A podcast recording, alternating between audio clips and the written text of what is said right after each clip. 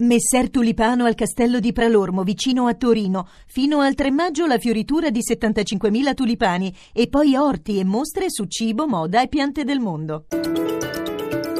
Radio 1 News Economy. Buongiorno da Giuseppe Di Marco. Per le borse europee quello che si è appena concluso è stato il miglior primo trimestre dal 1998. Ascoltiamo il servizio di Paolo Gila dalla redazione di Milano. Chiuse per festività pasquali da oggi a lunedì compreso, le borse hanno concluso il primo trimestre di attività, un periodo che sarà ricordato negli annali dal momento che alcuni listini hanno compiuto passi da gigante. Milano e Francoforte hanno guadagnato dall'inizio dell'anno il 22%, mentre Parigi ha accumulato un incremento del 18%. Solo Londra è apparsa più morigerata con un progresso complessivo del 4%. All'interno di questa dinamica è opportuno svolgere alcuni distinguo. Infatti, mentre il guadagno di Francoforte si è accompagnato all'affermazione di un nuovo record storico per l'indice DAX, ormai vicino ai 12.000 punti, per Piazza Affari si è trattato di un recupero. Con i suoi 23.000 punti, il FTSE Mib si trova a metà circa del valore massimo che aveva toccato prima della crisi. Per molti investitori è questa una variabile che conta molto perché, dicono alcuni analisti, nel caso in cui la ripresa diventi robusta è proprio Piazza Affari che potrebbe avere ancora maggiore spazio da percorrere. Una banca d'affari ha pubblicato un report che considera la borsa newyorkese ormai matura. Lo Standard & Poor's 500, l'indice che raccoglie le 500 società maggiori, ha raggiunto i massimi e dentro la fine dell'anno non è visto in ulteriore crescita.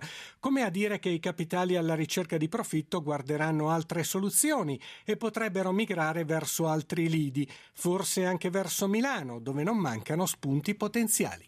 Consumi e ripresa. Gli operatori della ristorazione e del turismo si attendono un segnale positivo dalle festività pasquali. Solo per uova e colombe gli italiani spenderanno 400 milioni di euro. Sentiamo Luigi Massi. Le previsioni meteo per la verità non incoraggiano e se parecchi connazionali preferiranno rimanere a casa, complice la coda lunga della crisi, altri circa 6 milioni per una spesa di 264 milioni di euro privilegeranno il ristorante, anche se alcune stime vedono in calo dell'11% le presenze nei locali. Di certo in pochi casa o ristorante rinunceranno alle tradizioni alimentari del Made in Italy. Elisabetta Montesissa di Coldiretti, responsabile campagna Amica, possiamo dire che sarà un ponte pasquale di ripresa? Sicuramente, diciamo che i consumi sono stabili, anzi c'è stata una ripresa sui consumi, sarà un ponte pasquale in cui gli italiani usciranno, faranno il fine settimana o comunque la gita fuori porta. Negli agriturismi sono circa 300.000 quelli che scelgono gli agriturismi non solo per il pranzo ma per tutte le attività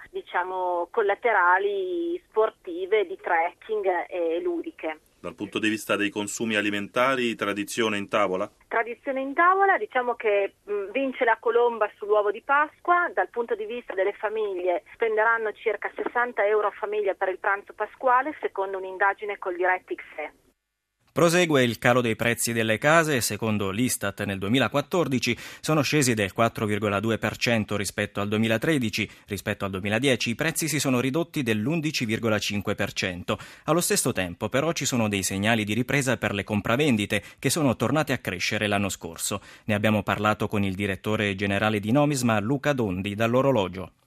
Si tratta di dinamiche comunque attese perché il mercato riparte dal punto di vista delle quantità e solo con ritardo dal punto di vista dei prezzi.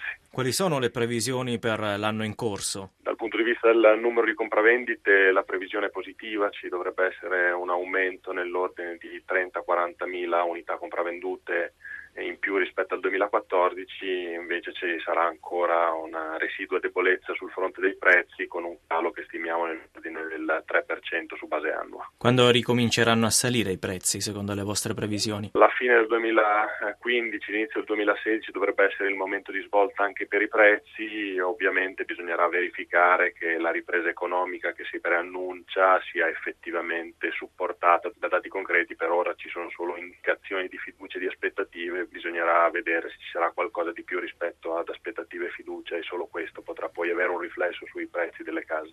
News Economy, programma a cura di Roberto Pippan, termina qui. Domani alle 10.35 andrà in onda News Economy Magazine. Per riascoltare e scaricare questa puntata potete andare sul sito www.newseconomy.rai.it. Grazie a Cristina Pini per l'assistenza e ad Antonio Piergentili ed Antonello Piergentili per la parte tecnica. Da Giuseppe Di Marco, grazie per l'attenzione e buon proseguimento di ascolto con i programmi di Radio 1. Radio 1 News Economy.